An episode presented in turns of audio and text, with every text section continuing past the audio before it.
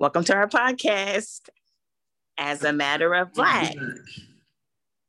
I'm Boowee. And it's your boy, Osiris Bali. I'm bringing the Renaissance with me. What's popping? Ooh, Renaissance, like Black Renaissance, like Harlem Renaissance, like 1920s Renaissance, or like a new millennium Renaissance talking about, you know, there's an art to everything, and being it's an art mm-hmm. being black, and so you know we we bring in all the different aspects of the arts and the art of being black. We we push in that in 2021. I like that. Um, and before we, that's a great segue to one of our topics. Before we do that, we wanted to let everybody know that we're back with another episode. Thanks for everybody for listening and you know rating us and giving us reviews and feedback. Thanks to all of our past guests that were participating and people who are have agreed to participate in the future. We appreciate it. We're so happy that we get to share our thoughts and our blackness with you and the rest of the world on as a matter of black. Dope. Dopeness. So you mentioned, um, you know, blackness being in art, and it's a great. That's a that's a perfect, you know, um, ideology, especially during this time because it's Black History Month. We're kind of wrapping up the last two days of Black History Month, but you know, for us, or at least for me, I can only speak for myself. You know, Black History is every single day.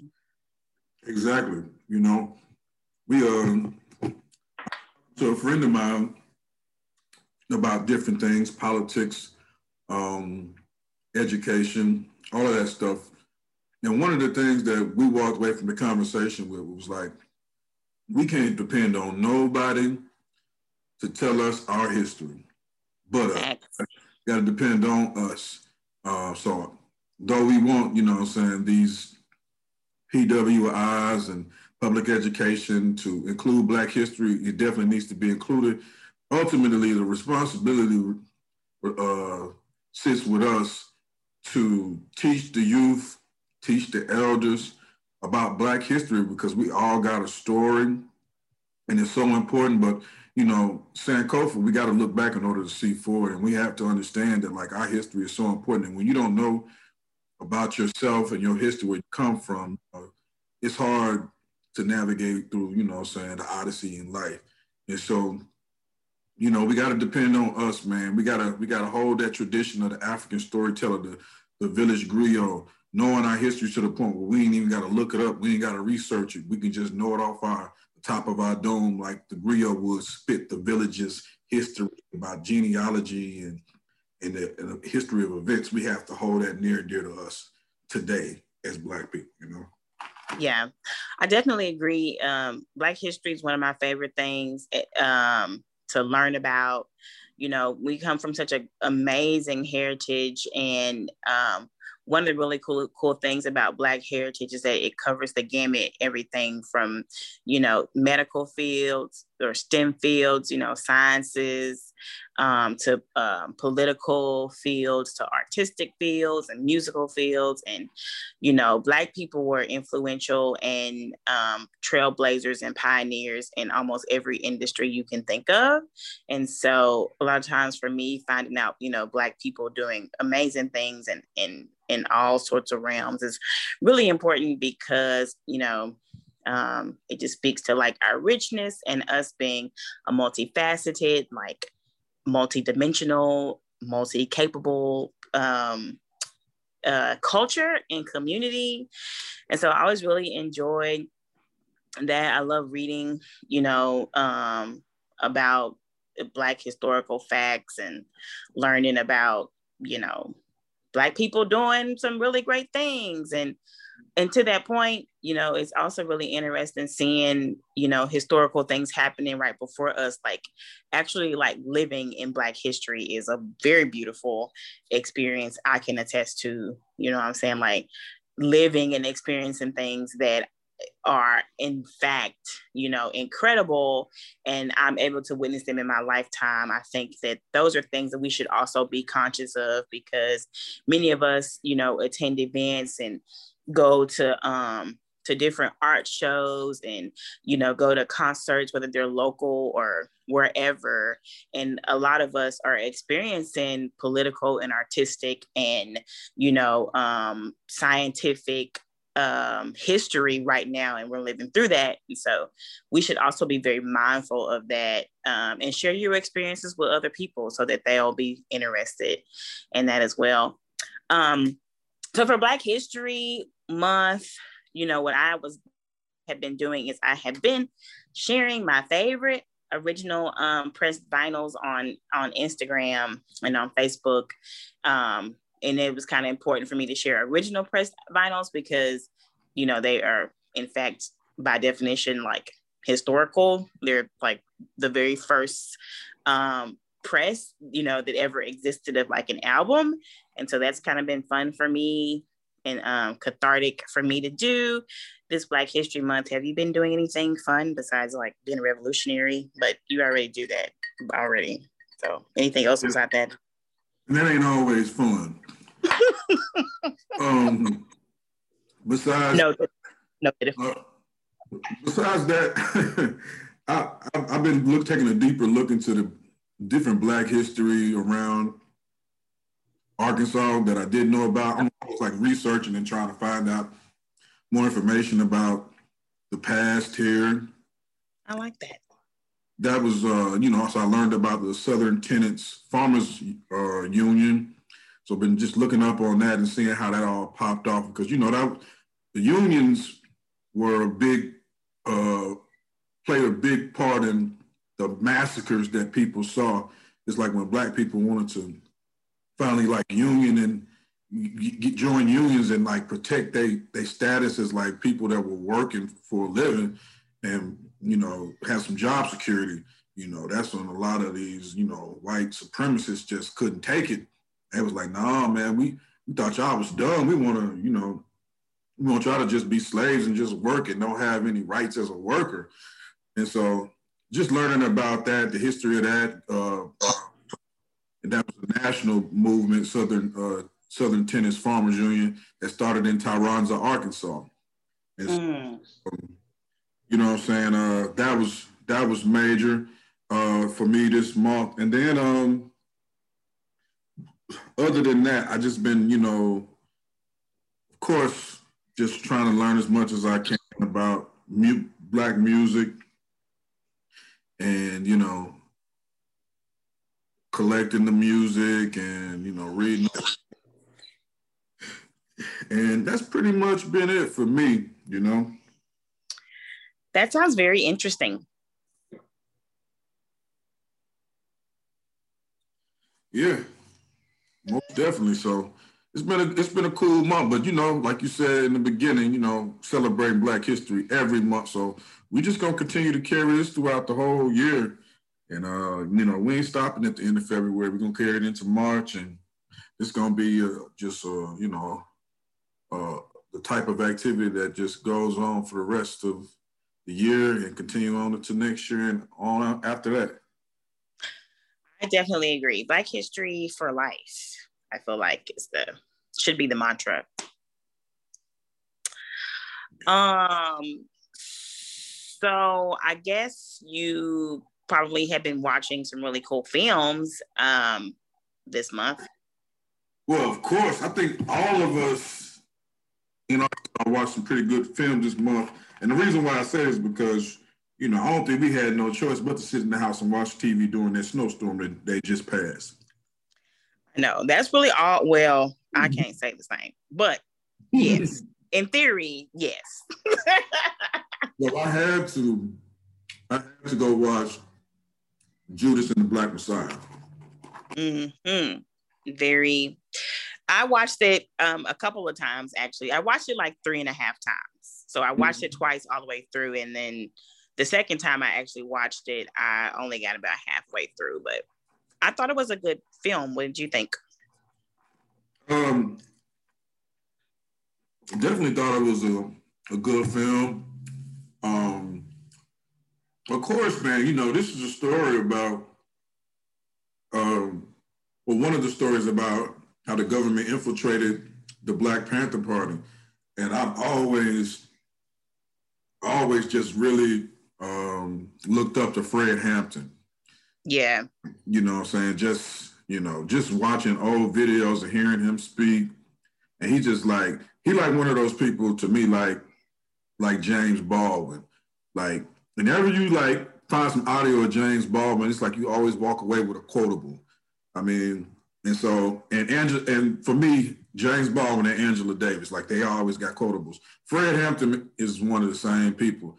And I'm not just saying that they just like the most memorable speakers, you know, black speakers that I know. It's just like we often we we hear those, we hear I have a dream all the time. We hear different parts about Malcolm X's uh, different uh, comments that he made and speeches into the media. You know, we we hear Barack Obama's different times when he's addressed the world and the United States on TV, and we hear those like their quotables like over and over and over.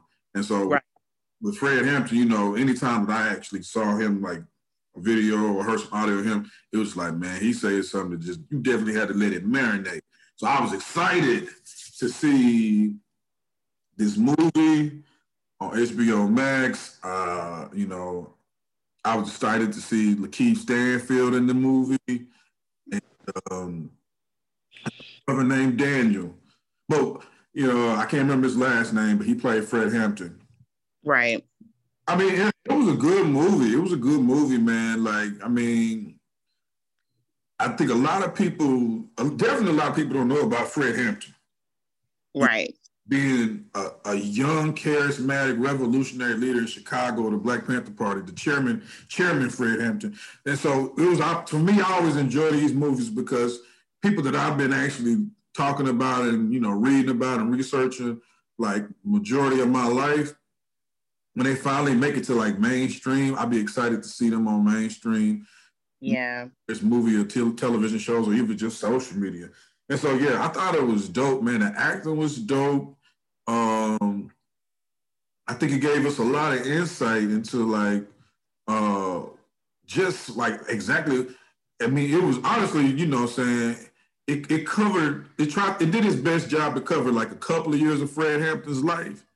You know, mm-hmm. just in the Black Panther Party, because people don't know, man, he died at the age of 21. He's very young. 20, 21, I believe, right? Am I correct? It was, yeah, it was. Okay. And so I thought it was just amazing to, to like, you know, saying finally see like his story on on the screen. And uh, you know, um, you know, just being just seeing it being brought to light, man. The Black Panther Party did so much in the United States and uh yeah. was just basically vilified by the FBI and the government. But a lot of the stuff that they did is a lot of the stuff that the government now offers. They piggybacked bandwagon, copyrighted, plagiarized, a lot of the stuff they did, but at the same time, they consider them the biggest threat to uh, yeah.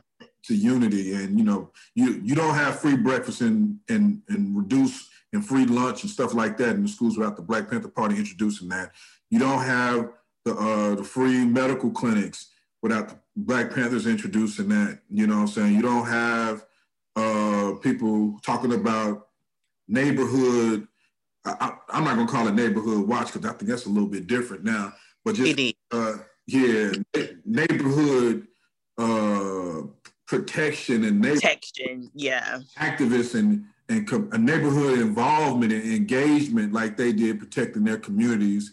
Uh, people who um, protected uh, having the right to bear arms and, and not just bearing arms, but like educating yourself on your firearms and your rifles and knowing how to properly uh, use them. You don't get that without the Black Panthers, you know what I'm saying? So a lot of different education. And, I know I'm not really talking about the movie just right now, but it's just, that's just it was important for people to actually understand more about the Black Panthers than just the uh, the black leather jackets and and and guns that the media just constantly shoves in our faces.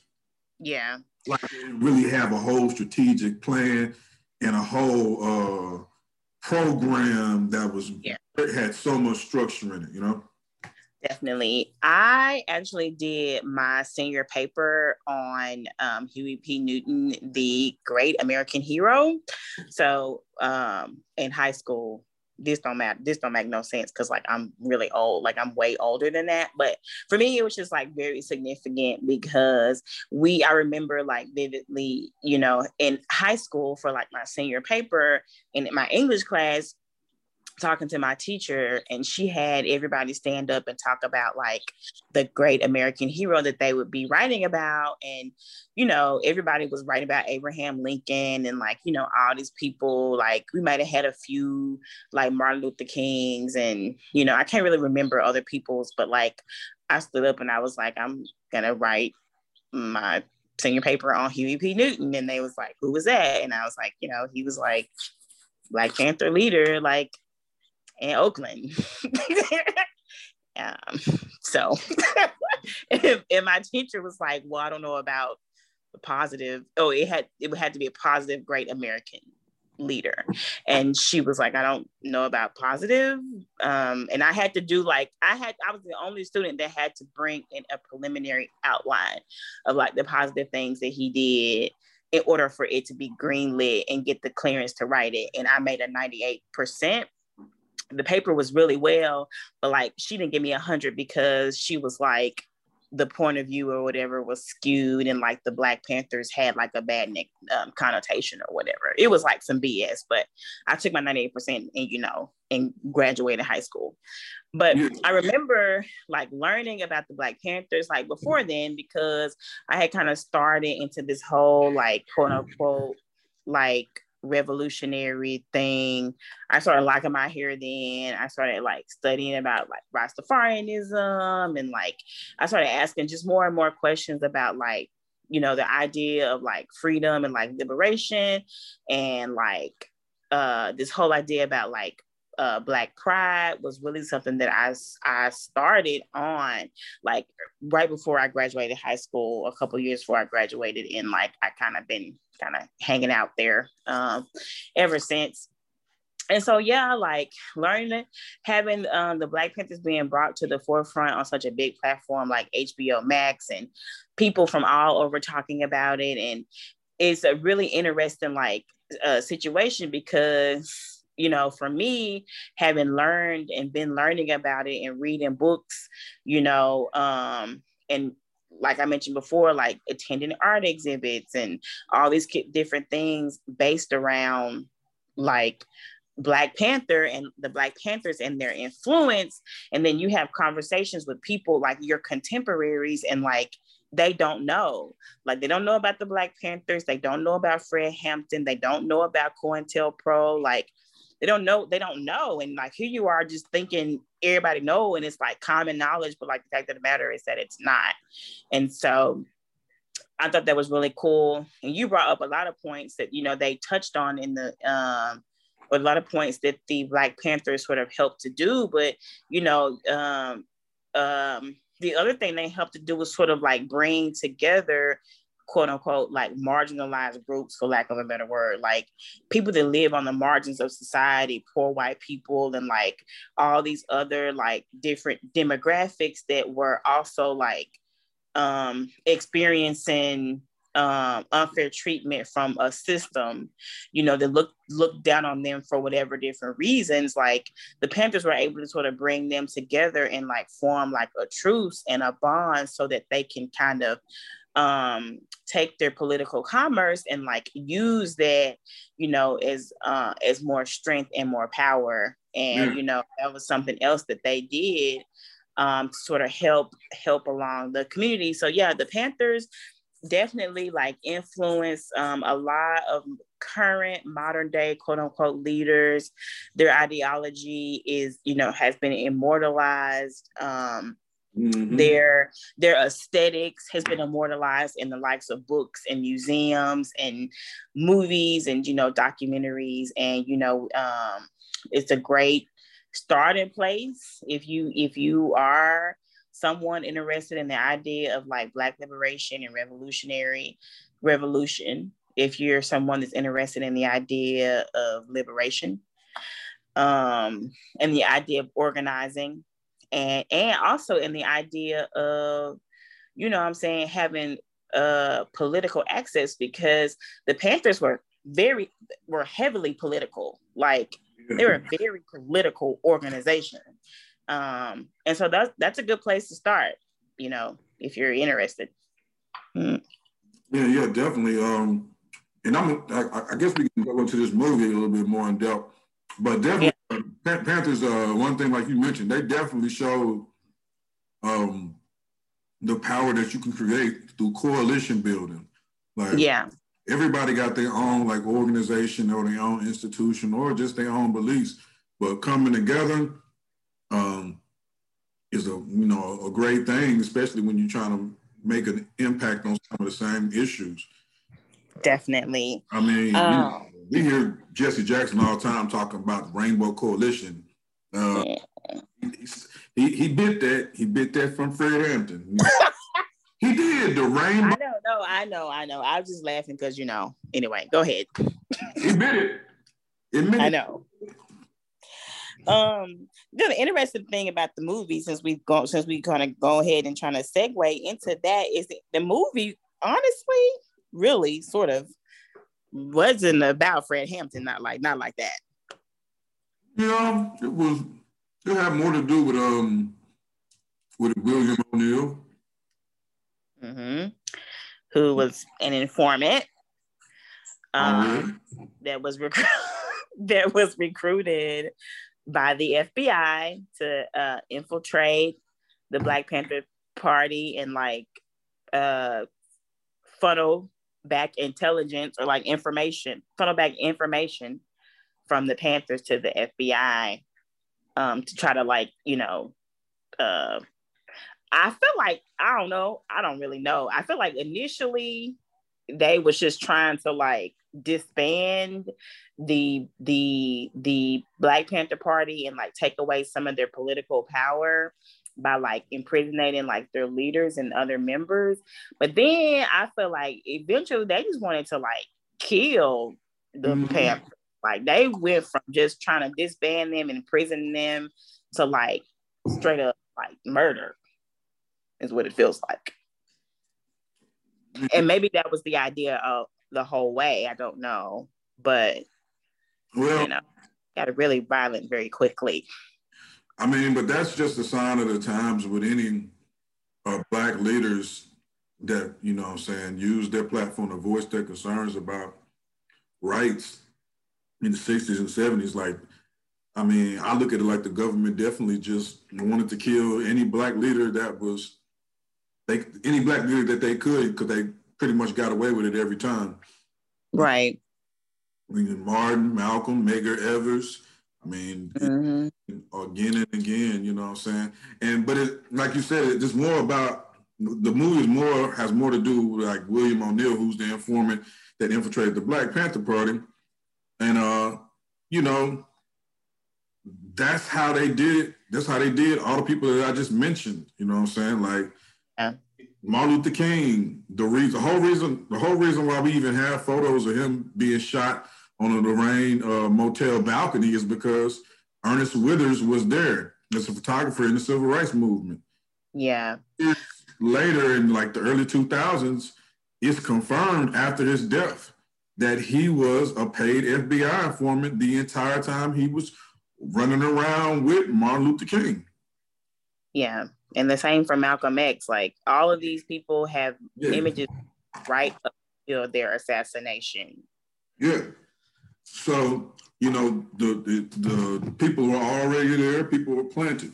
Uh, with William O'Neal, I think people didn't know as much as about him because, you know, he he he had his hands dirty, but he was able to slip slip away in the mm-hmm. uh, you know, it shows it doesn't show it in the movie, but he was able to slip away after you know Fred Hampton and Mark Clark were murdered, assassinated. Um, so I, I like seeing that part of his story in the movie. Mm. feelings about it because I didn't know which was what was facts and what was fiction. Like it started right. off with William O'Neal, you know, carjacking, stealing cars or whatever, and getting arrested by the police for, uh, for you know impersonating the FBI agent, which I don't know if that was really true because the, the, the movie doesn't tell you, but in the movie he's 17 years old. I mean, in right. life, he was 17 years old when he got Black Panther Party. So, you know, I don't know if that was the crime that that he. I don't know if that was the exact way it happened, the crime he committed to start down that path. But if you look into his history, like you know, you, you know, he talks about the reason why he had to, you know, flip over was because he had had some cases where he had kidnapped, tortured, and uh, you know, basically had like assault charges on, somebody, you know what I'm saying? And then that's what made him flip over. So they don't even mention the whole impersonating the FBI uh, thing in his life. Yeah.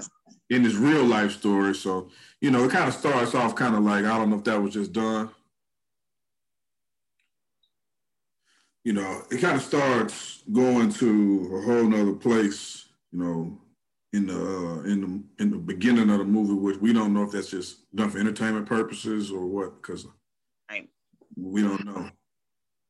I mean, the most that I knew about dude was that he was a quote unquote career criminal, mm and I mean, I suspect that in Chicago that probably came along with some violence, and I'm sure like some theft and you know, you know all kinds of stuff that that I'm sure he was doing. But yeah, they in the movie it made it seem like he was he was impersonating an FBI agent to be able to carjack people. Um and it was basically like supposed to be a little more disarming according to him he was saying that it was like more disarming than just your regular old like you know carjacker in the community. but i find it hard to believe too mm-hmm. I mean, we talking. I know we talking about a different time era, but we still talking about Chicago. Right. I mean, I don't know too many brothers getting away with impersonating FBI agent multiple times is getting them is getting away scot free like that. You know. Right. Well, and I mean, in the movie, it goes it.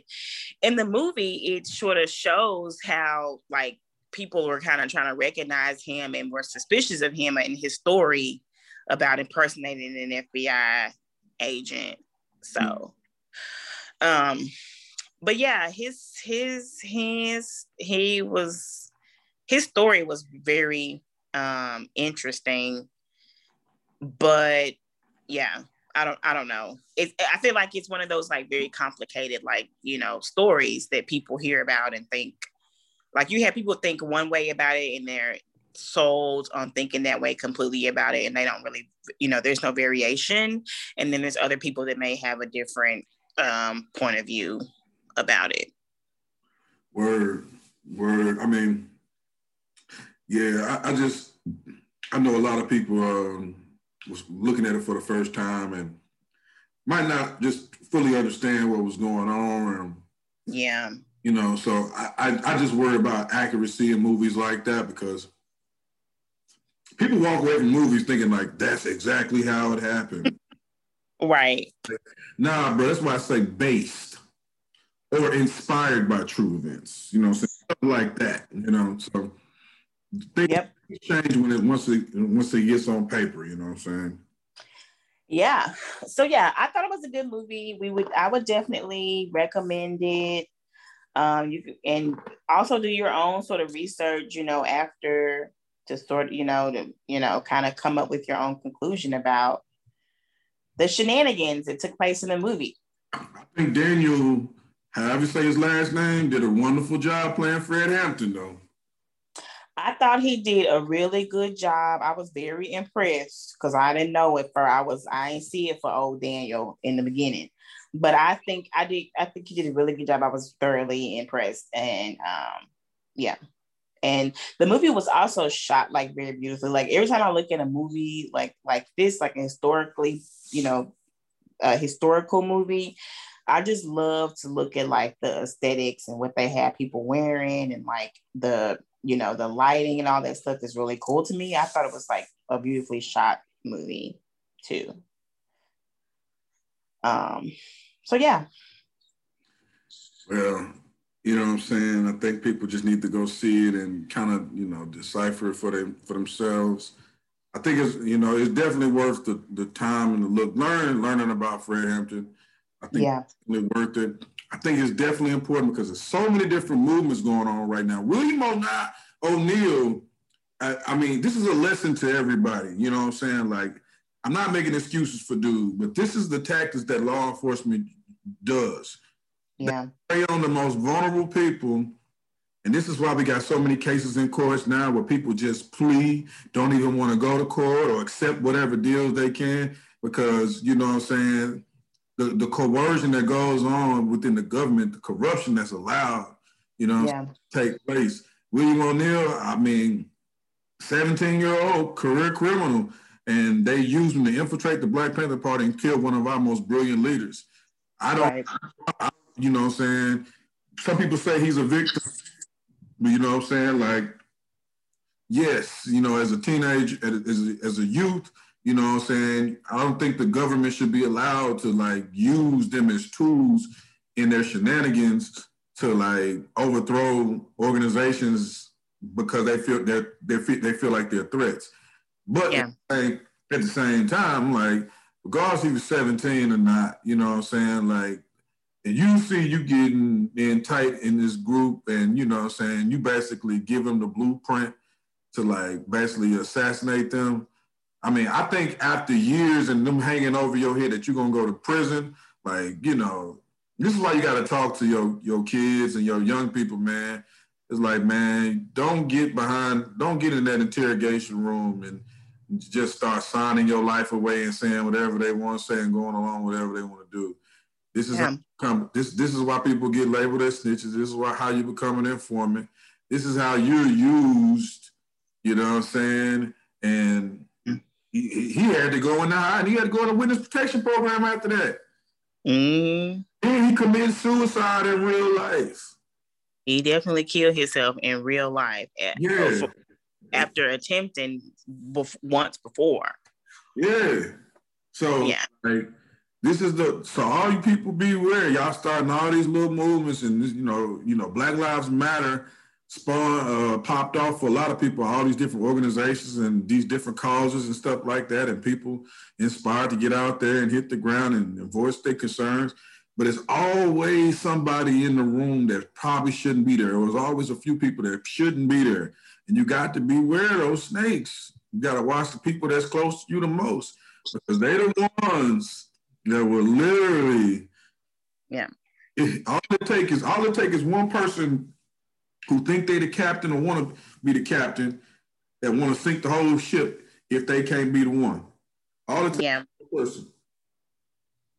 I mean, I totally agree. You know, I I feel like being black, like being a black person is probably like the best and the most complicated existence an individual can have because there is sort of like a double conscious a double consciousness that i think a lot of us sort of experience. And like you mentioned like ain't nobody making excuses you know what i'm saying? But like you people people people t- nobody's making excuses for anything but like i think it's it's really interesting to have this perspective about like the prison con- industrial complex and know and understand how horrible you know prison conditions are for for people and be an advocate for like uh individuals who are, you know, who have been sort of subjected to the criminal justice system, but then at the same time say, well, oh, he was a criminal, he should have took his time and he should have went to jail and he should have just, you know, fell on it, you know, did, you know, whatever, did everybody a solid. And it's just like, but wait, you know what I'm saying? You you how are you advocating for a system, but then saying that it's okay for or advocating for the abolishment of a system but then saying we're going to use said system to you know i'm saying keep this person from not you know being an informant. Um hopefully that makes sense. Does that make sense? Do i need to explain it more. As a matter of black i underdig and smell everything you're talking about. Okay. So you know i think we have to be careful and i feel like somebody that oh Lord, or there's Black History Month. I feel like W.E.B. Du Bois or somebody talks about like this double consciousness that like Black people have, where it's just like, you know what I'm saying? We want to see liberation, but like a, a, lot of times, like we we are so conflicted on how to get there. You know what I'm saying? Like I think, I think, and this is related, but kind of a different topic. But I think I do think about our people and our leaders who put themselves in the in the face in the harm you know of danger every day on behalf of like our people you know and how taxing that could be for them and how unprotected they are because they don't they're not afforded the same sort of protection by the same system that they're trying to fight against. Um and you know that's hard and not everybody is equipped to go to do that. You know I'm saying? Some people take it on the chin all the time, but everybody ain't equipped to do that. You know I'm saying? And so I think we kind of have to be aware of that as well. That when you put yourself out here, you know, you're fighting up against a system, the system as we know it, that is supposed to be implemented for public safety but like when you're fighting against that system and there's nothing there's nothing to replace that system then you are out there on your own. Like don't be confused about that you know what i'm saying? And you and like you mentioned with the black panthers and many many people have guns and you know have weapons and they understand laws it relates to weapons but they don't they don't save you you know? There's been that um was it I can't remember which gentleman it was, but the one who, you know, and, and, that told the police that he was carrying, he was he had every right to be carrying a weapon, inform the police, which is what you're supposed to do if you go and get your concealed carry license. You're supposed to inform the police that you have a weapon, hand the police your concealed carry card with your identification, and that got him killed. These laws and stuff that are enforced by the people that's supposed to be protecting us don't always apply to us. And so, you know, I think that we kind of really just have to be mindful of stuff like that, you know, as we sort of place judgment. The other thing is like, you know, I, you have to be careful about utilizing the tools that are in place by the oppressors that are used to oppress other people to oppress folks just because you feel like they was out of pocket you know? Like if we want to dismantle a system that means we got to figure out a way to replace the system. Now i don't know what that looks like. I ain't even gonna lie to nobody about it. And that also probably ain't even in my wheelhouse. Like i may not even have the capacity to figure that out. But what i do know is that if we want to abolish one system it must be replaced with another. And mm-hmm. that we have to be very careful about utilizing systems and tools and methods that our oppressors use to punish and or you know banish or whatever um, people that we feel like don't belong in our community. Um, and i don't i had some other stuff to say but i can't remember. It's all good to your selective amnesia you know what i'm saying? It's all good. But i feel you you know what i'm saying? Like yeah I, we can we can probably go on this go along this road all day long. You know what I'm saying? Um, yeah. What you said, but I'll just you know reiterate it, like you say. Hey, if you're trying to destroy something in, on the system, you know what I'm saying. You better have something else in place. They not yeah. let you destroy the master's house with the master's tools. Not at all. It's just not gonna happen. And so for everybody that thinks that it's just, oh my God, I'm just so sick and tired people complaining about this. I mean, what are you going to do about it? Well, you know, part of the thing is bringing awareness to the yeah. people are facing. So you got to talk about it. Now, for the people that get tired of seeing the type of stuff on their timeline, hey, the best thing I can tell you to do is filter your timeline, mute people, unfollow people.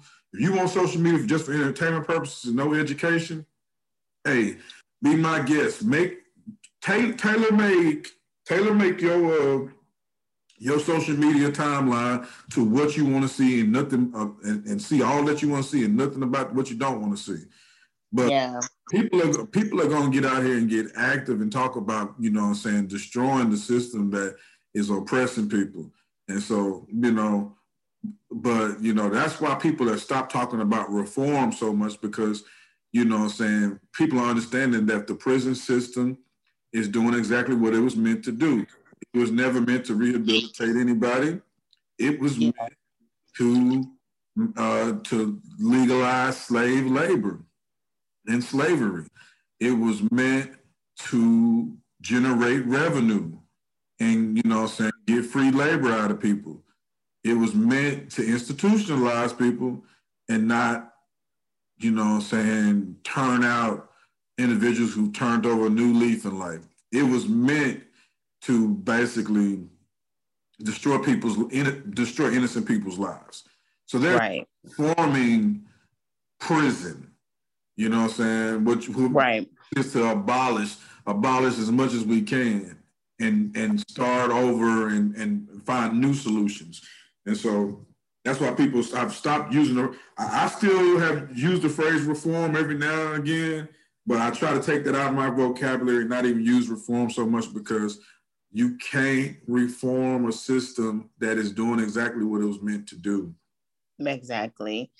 And but, then to the but there are tools and other things yes. that you can use. And I and I say that because I do believe there are other things that we can I, I, I do believe in having options. I'll say that. Yeah. So I agree. Anybody confused? And you know, to your point you made earlier, you know, people that us kind of just out here as black people, like, you know, we being aware of like your rights and like you said, getting these situations where you are feeling like backed into a corner by police, the thing that can keep you from feeling like that way that way is knowing your rights. And you know, here here in Arkansas, you know i know you were a part of a big initiative that goes around and gets lawyers and other you know people in the justice system to you know p- lace people with their game about knowing your rights because that's very important you know? And um having your contemporaries and having friends around that you can talk to and have like you know sounding board for because like we're all a community. And so you know there there I don't want there to ever have to be a situation like this again where like and I mean I'm pretty like you said it's happening. We we see that with um with which with your homeboy Tekashi Tekashi six nine you know you know. I'm my homie. It's somebody homie. I don't know. Yeah I'm confused with one of the other weirdos but we see we see it now with Tekashi. You know, we know he got a he. We know he got a a, a wide. Find these rats, man. we know he got a microphone up underneath his uh up underneath his shirt and he getting on Instagram live. We know he got a wiretap. Um Vlad too. He another one. He don't need no wiretap because he just upload his stuff to dog on YouTube. And so it's a bunch. The feds watch YouTube. The feds watch YouTube. That's what I'm saying. They watch YouTube. They watch Instagram. They watch Facebook. And so, you know, you just got to be careful about information that you are disseminating. You got to be careful about who you talk to. And I, real quick, you know, um, I know this is about like about white people. Like whenever you walk into a like an establishment and it's a bunch of white people, they get real quiet. And at first I thought I was tripping about that. But it's true. Like white people have this thing about like secrecy and like they don't want like certain information being out or like overheard by by other people if like you ain't a part of like the group like they start lowering their voice and start mouthing stuff and you know like i watch like a lot of people I, I people watch a lot of times and like i'm very observant and I notice it a lot about like white people. And I feel like we kind of got to be the same. Like, you can't be out here disseminating information to folks you don't even know. You can't be out here, you know, people talk about, oh, I heard you, um, I heard so and so sell this, or I heard so and so do this. No, like, no, you didn't. like, I don't know who you heard that from, but like, that's not true. You know, like, we got to be careful about how we move, like, in these streets, like, what, and, you know, in whatever entity, like, you are moving, everybody don't got to know what you got going on. So, that's all I got to say. Already. So we're gonna code the station. You know what I'm talking about? All day. Yes, please. please. time with it, okay? Take your time with it. Code that station. Yes. Already, man. Okay. Well, look, yo. I mean, like I, I, I think that was a, I think that was a whole lot for people to, to you know, digest. Yes. We be trying to spiritually feed y'all, but some of y'all be acting like y'all, you know, some of y'all be acting like y'all ain't or hungry out here. So we'll we'll we'll go somewhere else with it. Man, you know what I seen, man, that had me just tripped out. What? Man, it had everybody tripped out, man. I just how much attention it got because I don't really be caring sometimes. But it got it started getting so much attention, it was just almost hard to avoid, man, on social media. That gorilla glue, glue girl, man. Mmm, gorilla and, glue lady. Yeah, I'm not like one thing I'm not gonna do, man. I'm not gonna sit there and talk crazy, talk crazy about the girl for trying to do something to her head. You know what I'm saying? To make it look nice. Cause you know, so I, I respect the whole hair journey that black women like go through, you know what I'm saying? Like I dropped that song Happy Black Girl because I appreciate seeing sisters with the natural hair and not say I don't appreciate sisters who don't have natural hair. I'm just saying like hair is a big part of our culture, especially with black women. And so we know, man, we have seen sisters go through multiple struggles just to have their hair looking like they wanted to look. I done seen girls you know, sleep with their they palm of their hand and they on their cheek and chin. Cause they ain't finna lay down and mess their head up with their with bed head. They don't want to wake up with bed head, you know? Yes, agreed. You know what I'm saying? I didn't see, you know, women go sit in the shop for multiple days just to get their hair braided a certain way or have some type of hair you know, so, so, some particular hairstyle, you know I'm saying? We just seen sisters do the big chop and say, I'm cutting it all off because I want to start it back natural and just continue on here. You know what I'm saying? So when I seen uh, a girl go viral for putting some gorilla glue in her head, I had to do a little research. Okay. Cause I know when I go to the I didn't been in the hardware store and I didn't been in the little sections in the different stores where you know you go get your your stuff to you know do your handyman stuff, and that's what a gorilla glue normally is. And so my thinking was, why would you apply something that I didn't personally use to fix things? you know what I'm saying? Why would you put that in your head? You know what I'm saying? And I ain't get it. And then, that's when I had to, that's what somebody told me. Well, there is a product out there called Gorilla Snot. Oh my God. Heard of it. I had never heard of it before. And so I guess she saw the close core, I see the, glow, the, the close correlation of both of them having gorilla in the name. I guess she took it upon herself to think that that could be a replacement. Maybe she thought Gorilla Glue was like the off-brand version of Gorilla Snot. I don't know. I'm just saying it's it's like you know. I, I, I, I can't really put it. It's like when you know people went to go get some Ralph Lauren polo, then they came back and they had another, and they thought they had the Ralph Lauren polo, but they really had USS Polo ASN AS you know. Remember that? Yeah, the Polo Association, right? Yeah, we used to call them Polo Assassins. Assassin, right? I figured, but yeah, I yeah, yeah.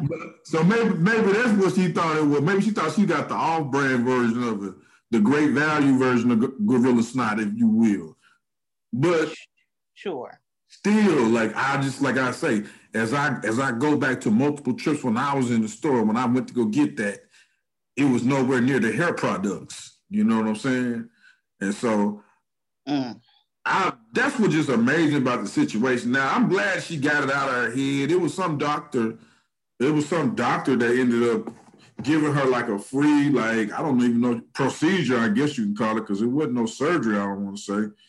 But he ended up getting it out of her head. But that girl went like viral, like for putting uh, the, the the the most super of super glue in her head.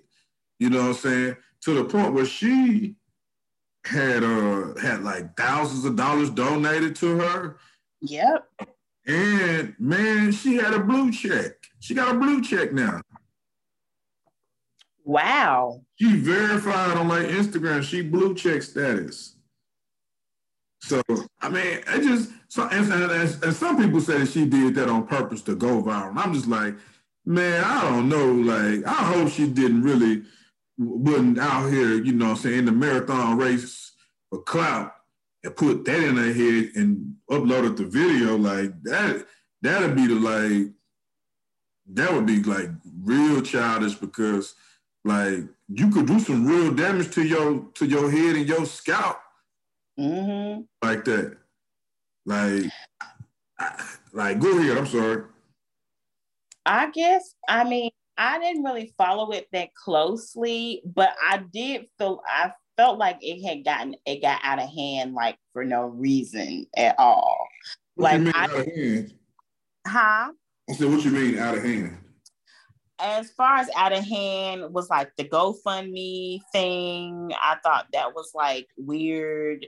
The, you know, I think at one point in time there were articles being made about like black women and their like the high expectations for black women in hair, you know, caused this lady to want her edges laid kind of thing. And I was like, I mean, don't hijack a movement about black hair and make a correlation between a lady misreading a label and or like being uh, not knowledgeable about a product. Because I didn't I was not under the impression that she did not know what she was putting in her hair. Like I thought she was putting I thought she knew she was putting the hardware gorilla glue in her hair. Mm-hmm. I was not under the impression that she thought she had a, a very she thought she was using an actual hair product, but was using gorilla glue on accident. Um, so that was not my impression. So I didn't really buy into the whole, you know, black women have a hard time with their hair kind of thing um, especially now. And like, not to say that like Black women's hair issues have been completely eradicated. Like, you know, a couple years ago when we first started the podcast, I had a whole we had a whole conversation about black hair, about the issues I had had when I had dreadlocks and the issues I had going to the airport, and you know them digging in my hair and, and carrying on, and um so I'm not lost on the fact that like black women have hair issues, but I feel like now more than ever, black women's hair is their natural hair is or their eh, their black women's hair as a you know part of our culture and as a part of our identity is is really being embraced you know what i'm saying by each other like by ourselves and each other but then also like people leave us alone like you know, I the I the last couple times I was in professional settings, you know, for like interviews, I was you know applying for like a leadership program. You know, I wore my natural hair. And you know, I ain't feel no way about it because I was just like, child, this is 2020. I don't want, I don't want, I mean, y'all should not be confused about how my hair look when it grow out my head, you know? And I wear my hair the same way. I don't really do much to my hair. And so I feel like now Black women's hair is being ex- ex- accepted, or maybe not even accepted, but like people are less likely to make comments about your hair as a Black woman because they don't want you, you know, they don't want they to get their block knocked off, which would be the consequence oh, at this really?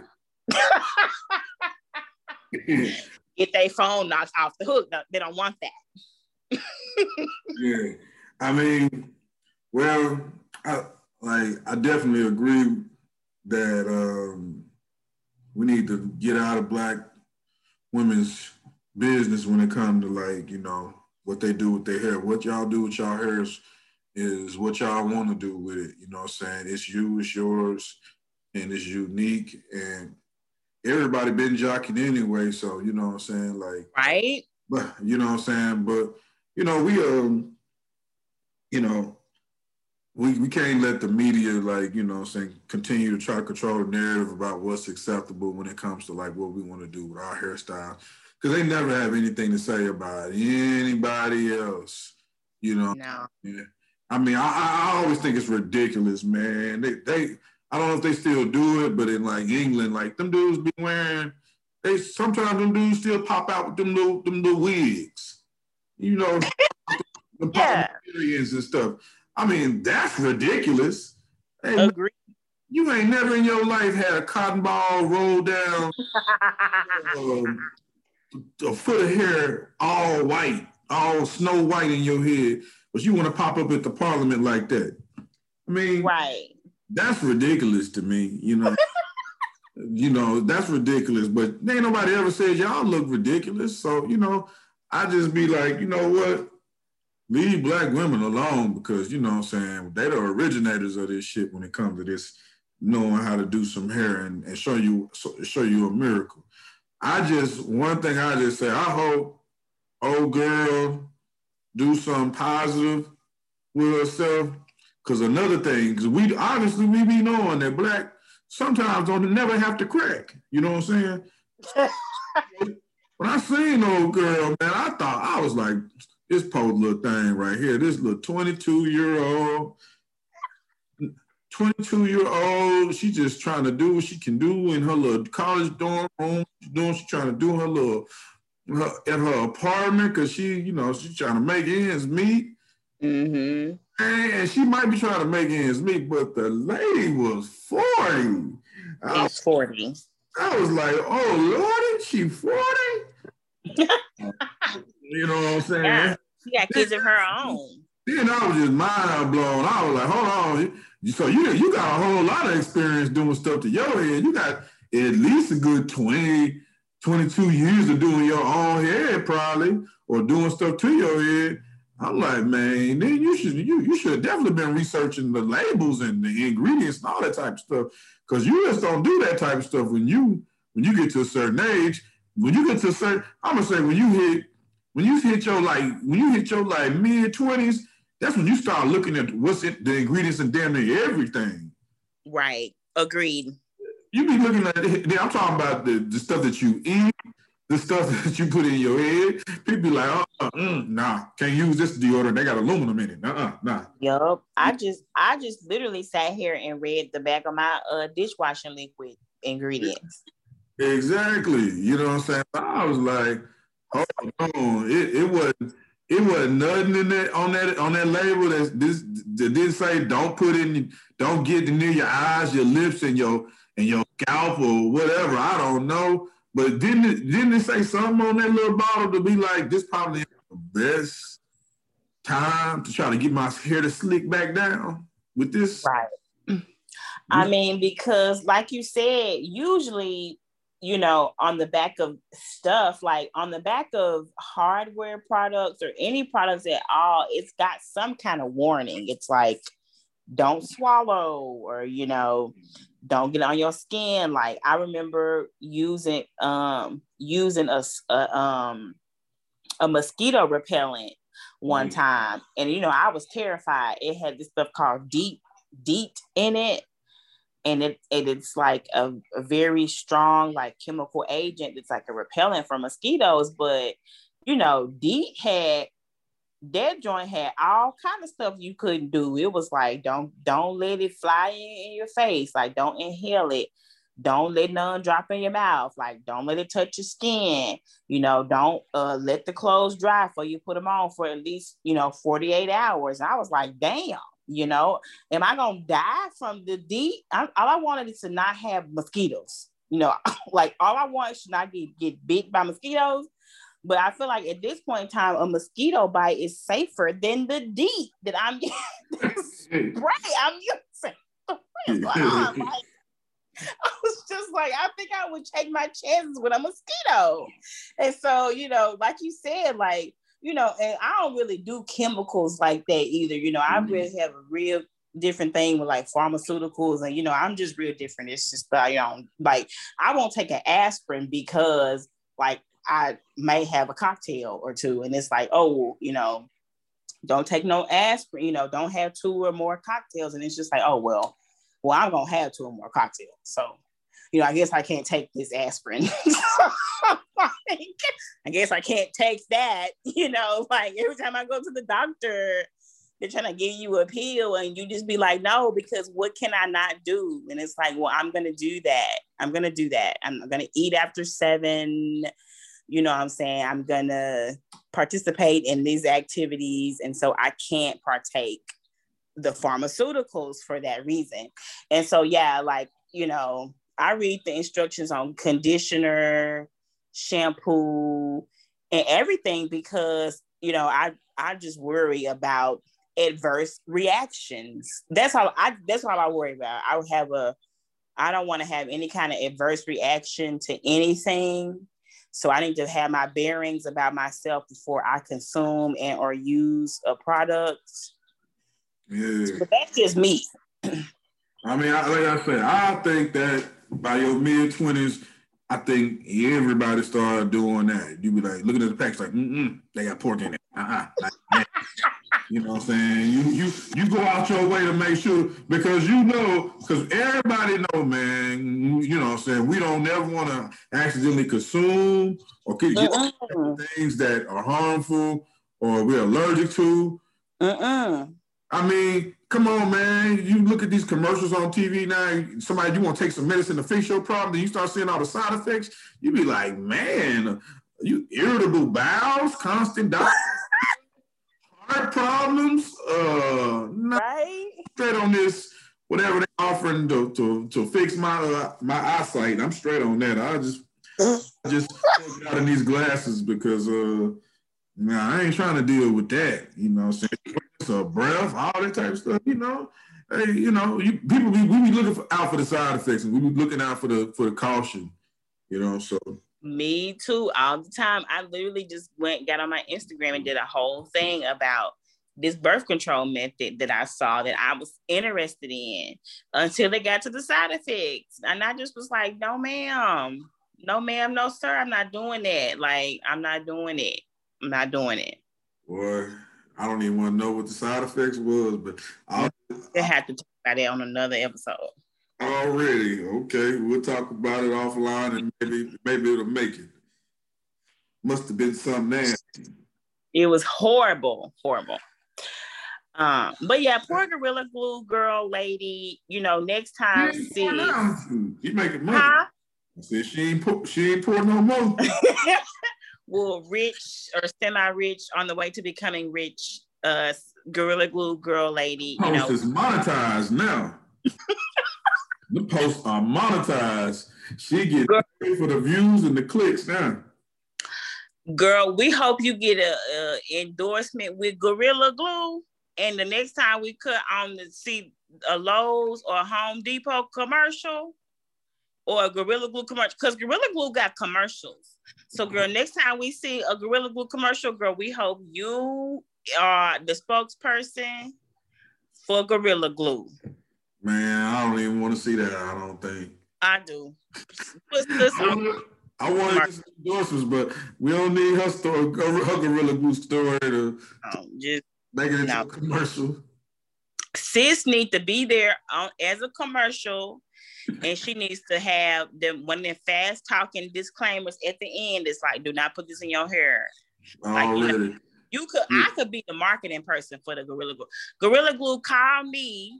Okay, call me and I will set up the commercial. I will give you the creative direction to do commercials with the Gorilla Glue hair lady. Yeah, already. Well, I get paid. She get paid. We all get paid. Already, well, scratch her scalp for like five weeks or whatever. So I hope I hope something come out of that good. Uh, I'll just say any, any compound can be broken down. So shout out to shout out to people who, who know about science and who helped her uh, who helped uh, get her hair broken down so it forever be unbroken. Yeah, and hopefully next time she will read the, the instructions and, or the labels so that she didn't make this mistake again every day read them labels later. Right. Oh, what's up with you though now? What what else you got going on? Man, not much, you know, just trying to, you know, still brave the storm with the um with the pandemic because you know we still in a uh we are still in a Pontiac G6 in the in the in the in the Pontiac the Pontiac is trying to take us he's trying to take us through there because the Pontiac has not lit up. We've been at the Pontiac for a year now. You know what? Real quick, hold on, wait. I'm so glad you asked me this real quick, and then I want we can we can change. But I have I feel like I have a Boowee's corner. Like I feel like I have a Boowee's corner, like a Come two on. to five minute Boowee's corner. Y'all, we have literally been living through a pandemic since like February of 2020. There is no reason for TV shows and or movies and or any type of like fictional content to be making us like relive through the pandemic. Like I want to go back to the day and time where something can happen in 1920, and then me as a young person in like 2015, I can watch a movie or see a documentary about something that happened like a hundred years ago and feel sad because those poor those poor individuals went through that but like not have any sort of like correlation or like adjacency to that and that just be like, dang, that stinks. I do not like this period in which we're living, like where I gotta relive something that I'm already living in. Don't do that to us. Don't do that to us, you know? Like the last I've been I've been watching movies and like shows and stuff recently, and they are making us relive the pandemic on the show. And I'm thinking, what kind of sense does that make? That don't make no sense. You know, like give us some time to get through the pandemic before you start implementing it and making it a part of like your storyline on a TV show. Am I tripping? Man, see, I mean, no, you're not tripping, but I don't think I really think your your uh, request gonna fall on deaf ears you know what I'm saying? Like that's every that's like a part of everybody discussion every day almost. It's like I can't we can't get around every day it's a discussion. It's something mentioned about COVID-19, about a pandemic, about masks every day. And I, and I feel like the people that are like writing these shows and you know, writing these movies and these skits and all of that stuff, like it's just naturally gonna like fall fall into that. Like I seen a commercial for Tyler Perry. I guess what's supposed to be his last, his final stage play, his final uh-huh. play or whatever. Uh huh. They show like little clips of it and talking about it's gonna air soon or whatever. And then in his joke in there, he's like, "Uh oh, get back! It's a, you might have that COVID nineteen. You know what I'm saying? Like it, it was like said as a joke to one of the other characters on the show, I mean on the stage play. And I was yeah. like, we have really gotten to that point where it's like it's been a year and it's still going on. And so people have been writing and been creating the whole time and and now we still in it. And the material, they just basically like, can't let these this material sit sit no longer. Might as well just go ahead and put it out. I mean, I've been watching movies and stuff too, and they mentioning stuff about the pandemic. I, I right. told you about that one movie that I saw. Uh, I told you I seen on Amazon Prime. He, he mentioned it in that movie. And it was a, that was the movie we had a conversation about offline. I told you about. I remember, yeah. Yeah. But I, I just really think your complaint gonna get gonna fall on deaf ears. But I still, ain't nobody trying to muzzle you. Ain't nobody trying to do that. You know, talk your shit, speak your speak from your heart. You know what I'm saying? Maybe, and maybe you will get what you're asking for. You know. I mean, for me, I just think it's frustrating because many of us who turn to TV and watch stuff, we are literally, it's a form of like escapism. Like, you know, many of us have all kinds of, uh, you know, uh, activities that provide escapism for us. And for me, television is one of them. And this may actually force me into finding another activity. Like I used to be an avid reader. I am really much of one these days.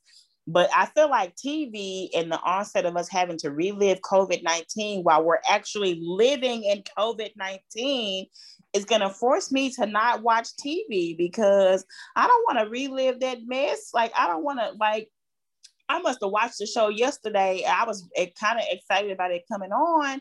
And the first episode, they was talking about COVID nineteen. Then the second episode, they they got the people closing the stores and the restaurants and stuff. And then somebody gonna put a sign talking about, "Oh, we gonna be back open eh, on April 19." I was like, "The hell you will? The hell you gonna be open back on April 19?" Then I got pissed because I was like, "My nigga, do we got to relive?"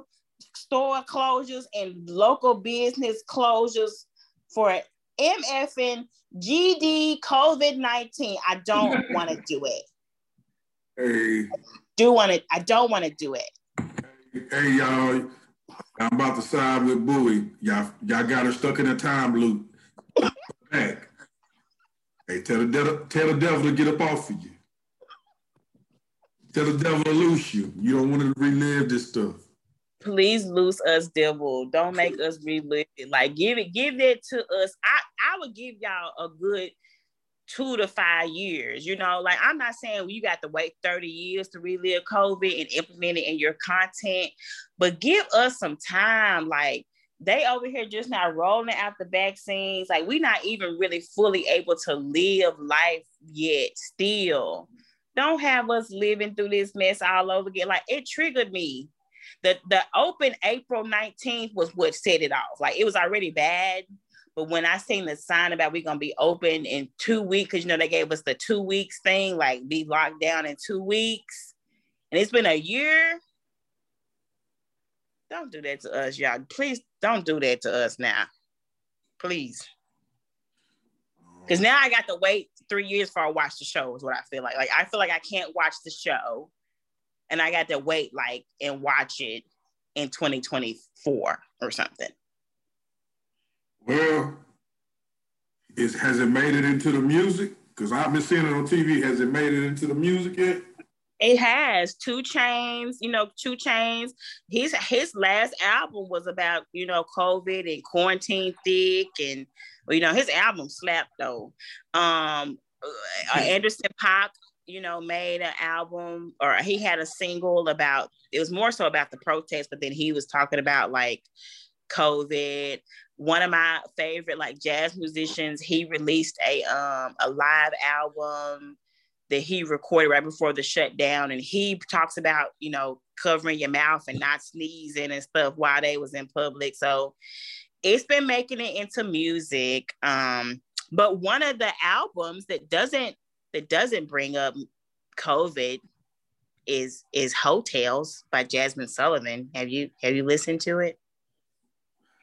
Listened to it one time. listened to it one one time all the way through. And and uh, you know, I know it's I said it like that, but I mean, it's a short album. It's not a very long album. So right, it's it's long, but it's short. So it doesn't have that doesn't have that many songs, but there's a whole lot of like in- interludes in between each song. Yeah. So that takes up space and time. Yeah, you know, the internet got me, man. What'd you say? I said the interludes got me. Man, I absolutely hated the interludes. Like I was completely and entirely over them. I wished that either there could have been better skits or something, or there could have just been more music, or they they could have just taken that out and not added more songs, and it could have just been an actual EP with the songs that was given to us, and not anything else. Yeah, you know, I think now, man, people people really like to um, run with the concept of these albums now. Mm-hmm. Some artists do. And uh, I agree. And yeah, and I just think that, you know I'm saying, yeah, that was that was her concept that she wanted. I, I, I think she wanted to give voice to the women to talk about their relationships and whatnot. But like I'm like you though, like real talk, like I don't maybe I, I was looking, I was just look, listening to it because I want to hear her music and hear her sing. So the interludes with the with the the, the, the tales as she as she put it with each each person like telling their own story.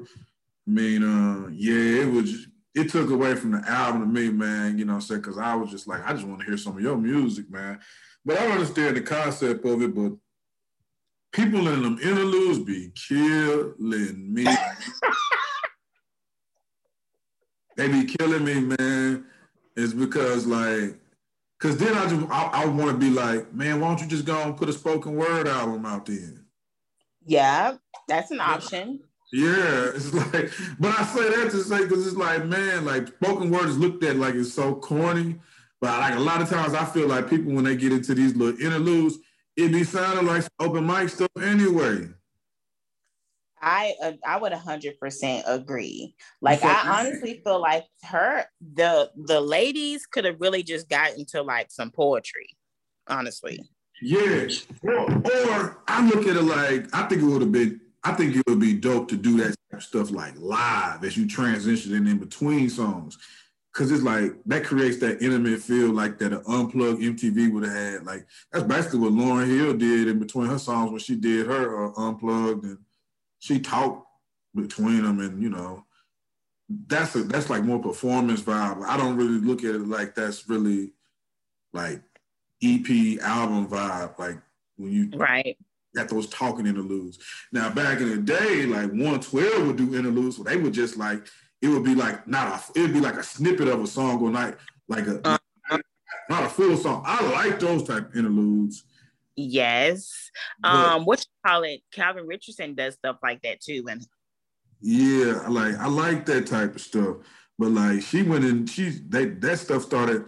Man, that's one of the things that uh, tripped me out. Like by Kendrick Lamar, he he liked to talk sometimes after the songs and stuff like that. Or uh, like he had some good interludes, and sometimes you'd be like, you you be like, what's what's going on? And he did like a little bit of that talking on Damn. But the funny, the funniest interlude I ever remember, and I'm sorry, was was that brother Lyfe Jennings. Oh my God! Here you go. yo, yo, stop acting like y'all remember. Lyfe Jennings used to when he came out. Everybody, I remember Lyfe Jennings because I was watching TV one day and I saw him come on Apollo back when that used to be on TV. Or I don't know if he still do come on TV, but he came straight up out of prison to Apollo and came with his guitar and told his story and like what did a little brief little telling of his story. And then um, you know what I'm saying, he he played his song. And so I was like, man, I'm gonna be checking for dude music. And when he came out with his album, like he wrote all the songs on there. I don't even think he had no features or nothing. But after every single song, he had to like lead it to the next song with a little story. And I remember, man, it was like, you know, he had a, he had a song. Every story pertained to like every story pertains to like the next song. And so I just remember that because he basically in his first album talks about how he got out of prison and then he he, he found music and all that other type of stuff. And then that's basically how you see Lyfe Jennings today. And he did that on the second album too. But I mean, it took away from him hearing him speak after every song. It's like, brother, just go ahead and sing your song. You ain't got to explain. he was he was talking about meeting a nice woman. He was like, and man, I thought I just met the, the, the, most nicest woman in the world. And, you know, I thought we was in love and everything. And then I found out she got kids. Damn. She got kids. I'm like, no, man, you don't, you, you don't have to, you don't have to, you don't have to uh, prep us for your song about this woman having kids that you in love with like with your little story in between the song. And it just, I like I said, it just took away from the from the flow. Cause you be hearing songs like like on Jazmine Sullivan or Heaux Tales, and she got that song on it with Ari Lennox. And then mm-hmm. After that song or whatever, you just you like, damn, I want to play that again. Or you just be like, well, what's gonna be next or whatever like that. And then you got another spoken word piece, you know what I'm saying? Yeah, I mean, I feel like there's like creative ways to sort of get the point across. Like I feel like Beyonce did a really good job. You know, I'm not a mega fan of Beyonce, but I feel like she did an incredible job of sort of like crafting this concept album. You know what I'm saying? And she she had like sort of interludes. I think like she had like two editions of her Lemonade album. It was one that had like the poetry and stuff. She actually used poetry in between her songs, like actual poems. Like she hired poets to write and, you know, mm. actual like spoken word pieces um for her album. And then she, you know, included that in her video. Yeah. Um, and so I could appreciate that as sort of like a concept piece. And, you know, for me, I feel like maybe, maybe the girls like if she was going to include it, maybe she could have just included it at the very top of the album or at the bottom of the album because it was ve- they were very short like snippets about their experience where they could have been consolidated into actually one whole track like it didn't have to be all spread across the album. Like I thought that was very like kind of whack. Um, but one of the uh, interlude interludes that I enjoy is actually like since we're talking about Beyonce, but I really enjoy Solange. Her at, um, at the seat of the table, I thought it was so cool with her, you know, getting Master P and her mom and her dad to um to talk throughout the album I really enjoyed that um, because it was very like concept driven and it was all sort of on the same topic. And, you know, I don't know. I really appreciated like the kind of how that was broken up and the different elements that brought to it. But I also like really ghetto, like hood interludes. Like Project Pat has some really fun interludes. And Project Pat actually made his interludes a part of like songs. Like he got this one song called Out There, where it's just like at the beginning of the song, it's like him and this dude talking about some dude, some man. Like, first of all, they like out here drinking like 40s and they like asking each other to like them like a beer. And then he's talking about some dude like uh why he on the corner. Like we don't know like what he got going on. And it's like right at the beginning of the song. And i personally think it's perfect. Like i think it's a very perfect. Like beginning of a song like i had to listen to it. It's called out there. And like i used to listen to it every day but i haven't listened to it that much anymore but maybe i'll listen to it after we finish this podcast um hey, project Pat is uh, a legend. He's a legend. He's he a legend. If and... you don't know about no Project Patar, you better, hey, you know what I'm saying? Hey, that's one of my favorites right there, man. I think Project Pat, man, he needs to just pop out somewhere. Agreed. The show, you know. He, yeah. His music is his his music is timeless. His music is so timeless. I enjoy him so much. Like I love listening to just random tracks by Project Pat. Um, the other person I was gonna mention is Ludacris. Like I remember listening to Ludacris when he first came out, and he had some of the craziest interludes and skits. And some of his too would be like actual tracks, but some of them would also be tacked on to like the very beginning of a song. Um, and so, but he's very vulgar, so I'm not gonna really get into Ludacris like that. But mm-hmm. I can't remember like what was his uh word of mouth album. I think it was his word of mouth album that had like crazy interludes, like crazy, but they were very enjoyable and random, but you know, they I, I feel like sometimes like maybe the whole concept interludes may kind of be whack, but like like the rent. But I guess like what you mentioned with Lyfe Jennings, he does interludes before like that are related to the song. But I feel like sometimes like very random interludes that are just like sporadic, kind of. I think I enjoy those more. Yeah, I mean, honestly, interludes. I, I think I think it's through our conversation. What I realized is interludes are a risk. Sometimes, mm-hmm. sometimes they can be very engaging and captivating. Mm-hmm. Sometimes it make you be like, dude, can you just go back to singing and rapping again, or can we skip? Can you consolidate these for us, please? But right. I love Jazmine Sullivan, and one of the one of the biggest one of the biggest things I've always had as far as like to say about Jazmine Sullivan is is I wish that she had the creative control and the budget and the promotion and the support that Beyonce has because like she is like one of the greatest vocalists of our era. Agreed. In music, like you you can't people can't out sing her.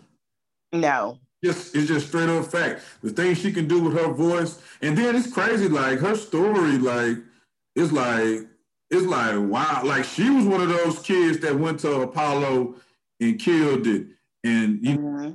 like you know Questlove. He he he talks about at one point like Quest. People look at Questlove now, but like back in like the '90s and stuff like that, Questlove was just a drummer for Roots. Right. Since then, he's you know been the musical director for Jay Z and on television shows and put together whole tours and been the musical director for whole tours and award shows and all type of stuff. But then back in the day, he was just, you know, drumming for the Roots. But he talks about how like Philly, Philadelphia was like had a was a hotbed for just talent. It was so many rappers and so many soul singers or and producers and musicians around there and basically how his band, the Roots and stuff, were like a house band at the open mic, and so everybody wanted to rock with him because it seemed like if once you start rocking with them, your career started taking off, and people started getting record deals and signed. And it's true because people like Jill Scott, mm-hmm. Child, Bilal, Bilal, and Kendrick yep. the they all started rocking with the Roots and on Philly on the open mic scene, and that's what like propelled them you know I'm saying? Even with, you know, uh, DJ Jazzy Jeff, you know, people yeah.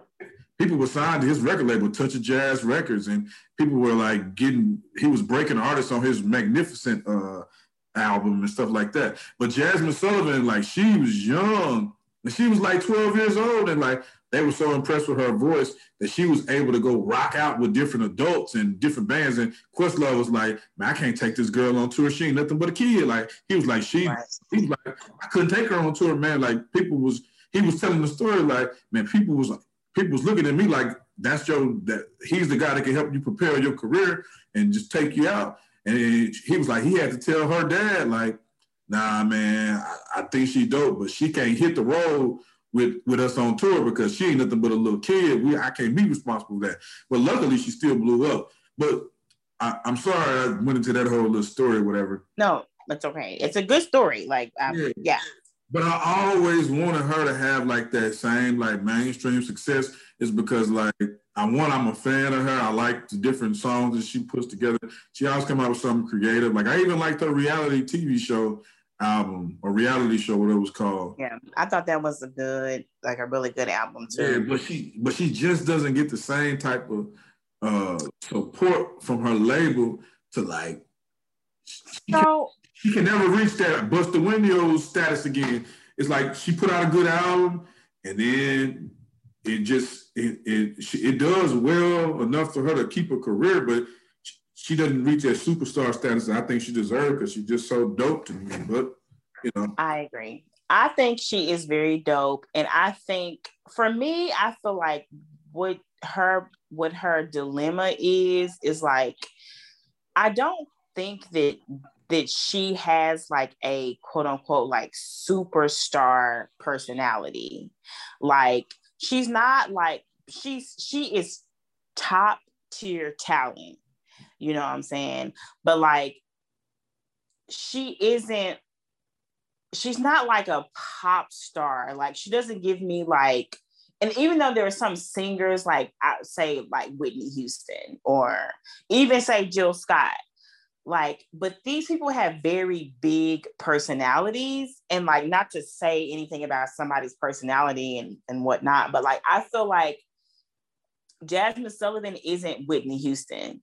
Like if you listen to her um interviews and stuff like she has a really hard time like articulating her concepts and like her creative direction. Like her interviews are kind of boring. Like I, like people people don't really know who she is. Like she doesn't really give you a whole whole whole lot of personality but you know she's a up you like you know and you know that she's like a cool person. Like i would like to hang out with her. Like i don't look at her and think oh she would probably be boring to hang out with. Like no like she would probably be loads of fun. But it doesn't translate well in an industry that's like that relies heavily on like superstardom and like big personalities. Um and also like big performers. Like you know like rihanna is kind of like timid and like kind of quiet but rihanna is like a performer. Like you know she does like the theatrics and you know she she gets on in her interviews and on instagram and stuff and she's just like she has a a different she's like a pop star and she sort of takes the persona of a pop star and it translates very well where i don't think that that happens for jazmine sullivan i think it should like it should have happened because she had all these people like you said Questlove and every, all these other major like heavy hitters. She was heavily produced by Missy Elliott like very early on. She probably still is. She is a hundred percent like top tier talent. Nobody can out sing her, but she is very comfortable in her own private space. And it like Jazmine Sullivan will put out an album and then not for like five years. And not only will she not put out an album, but like she won't be doing nothing. Or maybe she'll be doing something, but like nobody on earth knows about it. You know what I'm saying? Like, I think at one point in time, she was doing some real like body positive stuff. And every now and again, you would see her on like some kind of publication for like body positivity. But that was every once in a while. But I think she spends a lot of her time like in silo, like outside of like public, the public face that she's forgotten about and like her fans, like me, like I listen to Jazmine Sullivan all the time. I love Bust Your Windows. I love, you know, her reggae tunes. Like she will do a good reggae tune and like she can sing anything. So I listen to her all the time. But like I can't support her if she ain't doing shows, or if she can't doing if she ain't doing music, or if only God knows what it, what she's doing, you know, because she's not like in the public light like that. And so I think that is one of the reasons why she doesn't really, you know, have the superstardom as like a Beyonce or as a Rihanna or as a whoever, because that's not really what she gives. Like she gives around the way girl with an with an with an amazing talent that will put out an album every five years and then go back into hiding. I like the way you put it. You know what I'm saying? She she definitely be in her own world, but yeah, she's doing her own thing. And I know that like this with this last album, this last thing I'm gonna say about it, that before this last album, she did reveal that her mom had breast cancer. And so she did this album like while dealing with her with family issues and her mom like going through chemo and stuff like that. So she's like heavily invested in her own personal life and her own family, which is which is how it should be. But I think we all know and understand that like the life of a superstar doesn't really afford you those sort of luxuries. You know what I'm saying? Like superstars have to sort of forego family issues and personal stuff for the sake of their stardom and like music. And I think she chooses her personal life mm-hmm. and creates, you know, as she goes when it makes sense, you know, and that's I think that's kind of what she that's the kind of that's the, that's what she kind of is operating in that she's operating in that space. Ready. Well, all the best to Jazmine Sullivan. I like the songs on Heaux Tales. I like the way she spelled ho, ho. You know, she spelled it like, you know I'm saying, like them, like them people from Louisiana. You know, great thing. And, uh, because I thought it always sounds like hotels, like like Holiday Inn or like you know Marriott. Nah, she spelled ho. She it wasn't hotels like Holiday Inn, y'all. She spelled ho and tales, but ho spelled like H E A U X and tales T A L E S. So, Kevin Sullivan, I hope you listening we hope you listen to us. We love you and we want to hear more from you. And we can't wait till the pandemic clears, the uh, Pontiac G6 clears, so that we can see you perform live. Yay. Already. And, and if I ever see her live, I want to hear her do uh, her song Mascara. I love that song. That, that, that song is uh that song pretty dope. I love that song so much. I want to hear her do "I Need You Bad" because you know I'm a I'm a huge reggae fanatic, and you know I I would love to hear a big reggae.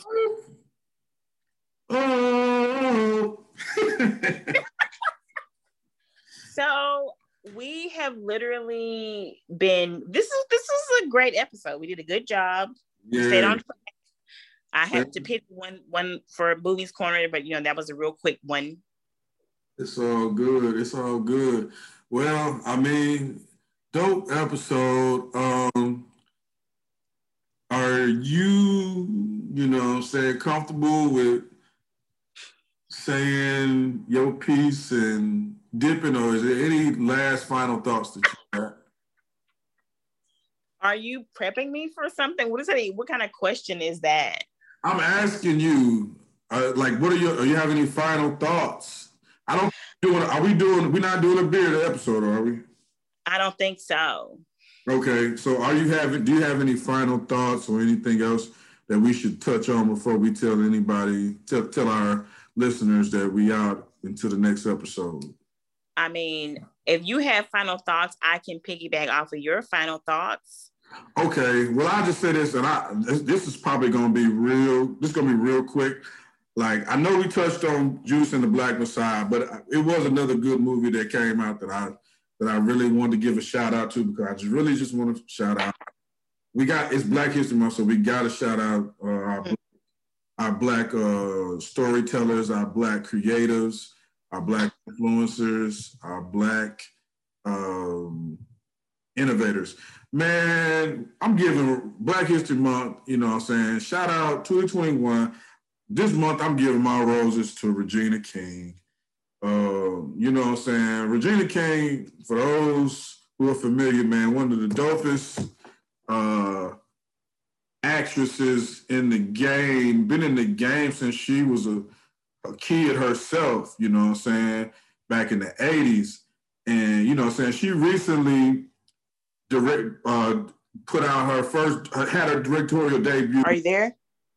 Yes. Can you hear me? Oh, I can hear you now. Go ahead. Okay, so she recently had a directorial debut.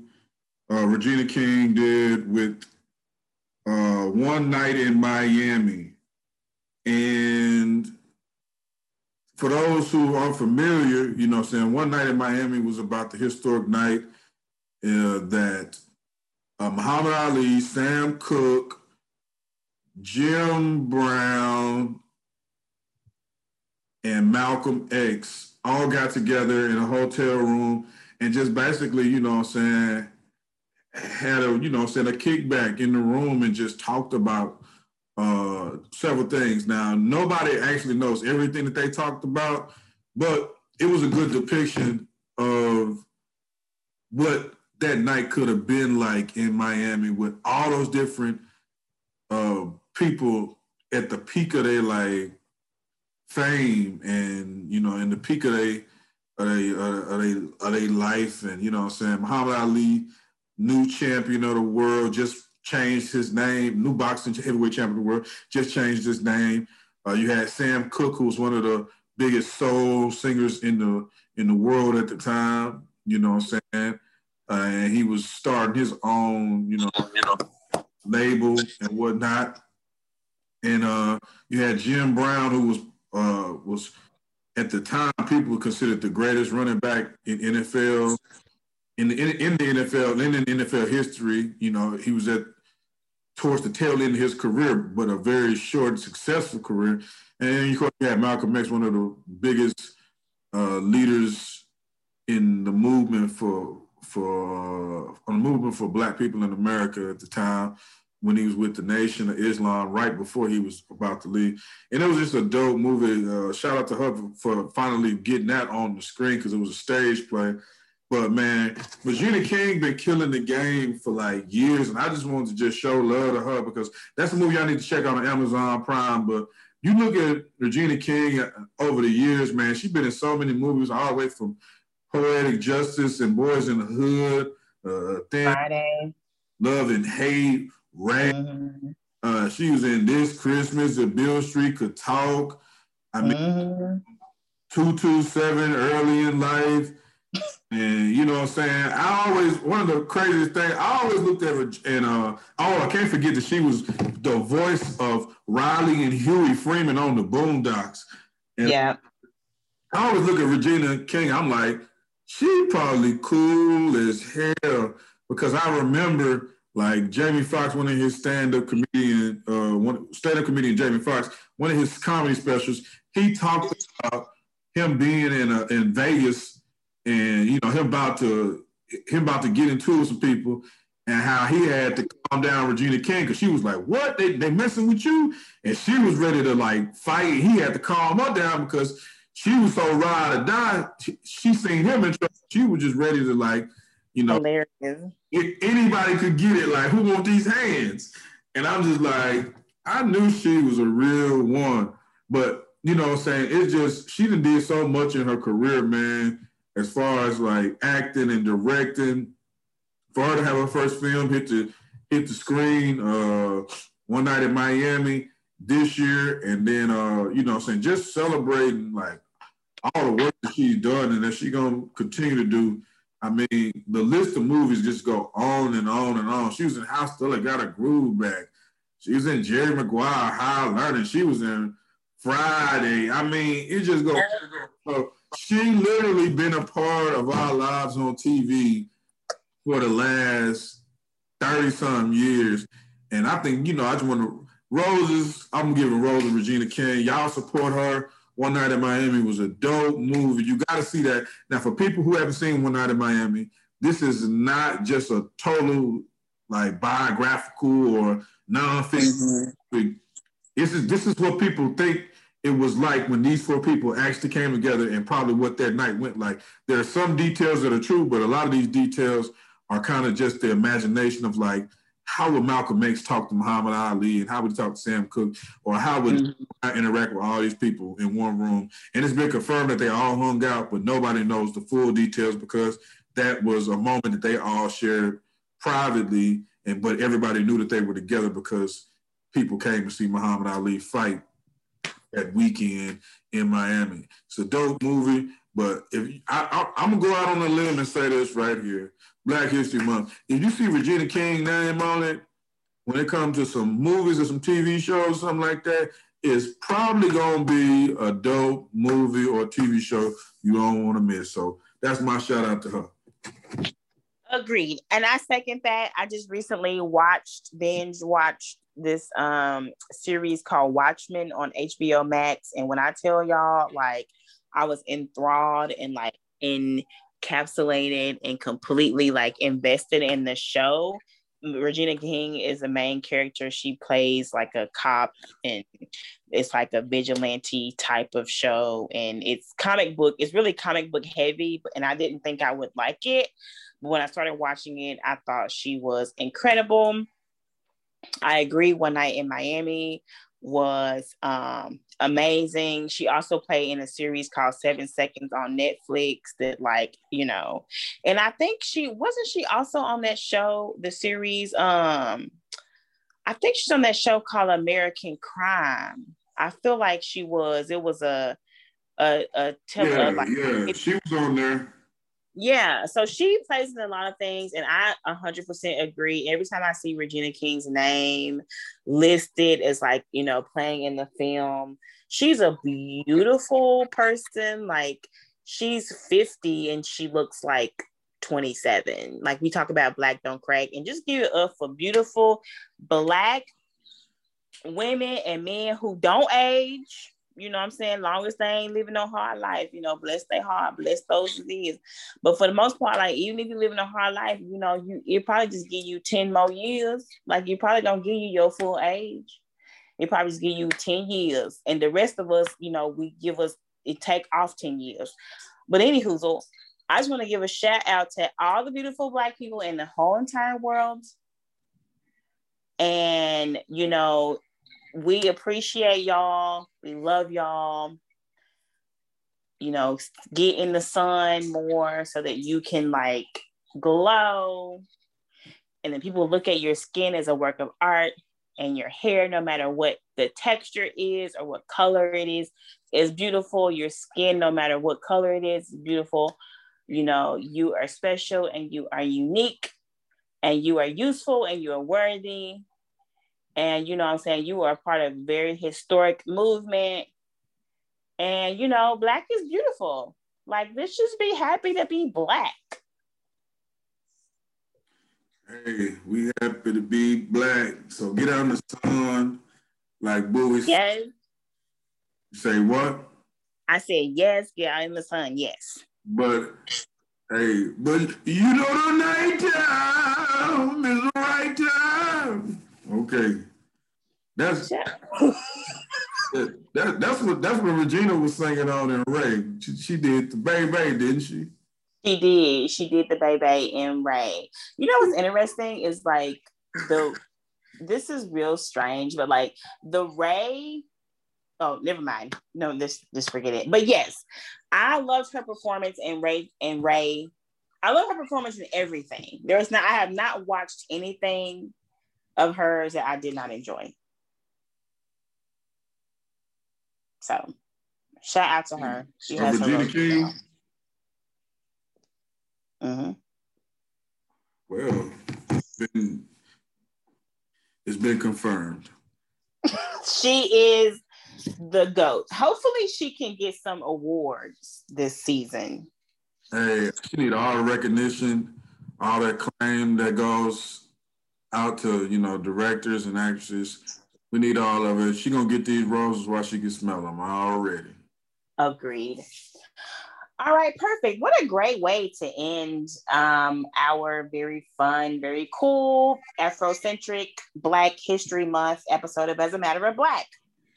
Already, so we kept it all the way black, blacker than blacker than blacker than black, black, black, y'all the blackest episode we've ever done. Hey, it don't get no blacker than this. You know what I'm saying? It's, hey, yeah, you know what I'm saying? Uh, Next month we'll be we'll be black with another episode. We so black it hurts sometimes. You know what I'm talking about? Already, well, I'm Bali and I'm out. It's your favorite, it's your favorite sibling, Big Bro, the blackest blackest brother you know out there. I'm blacker than the bread of heaven, overcome than the breakfast toast. Come on, y'all.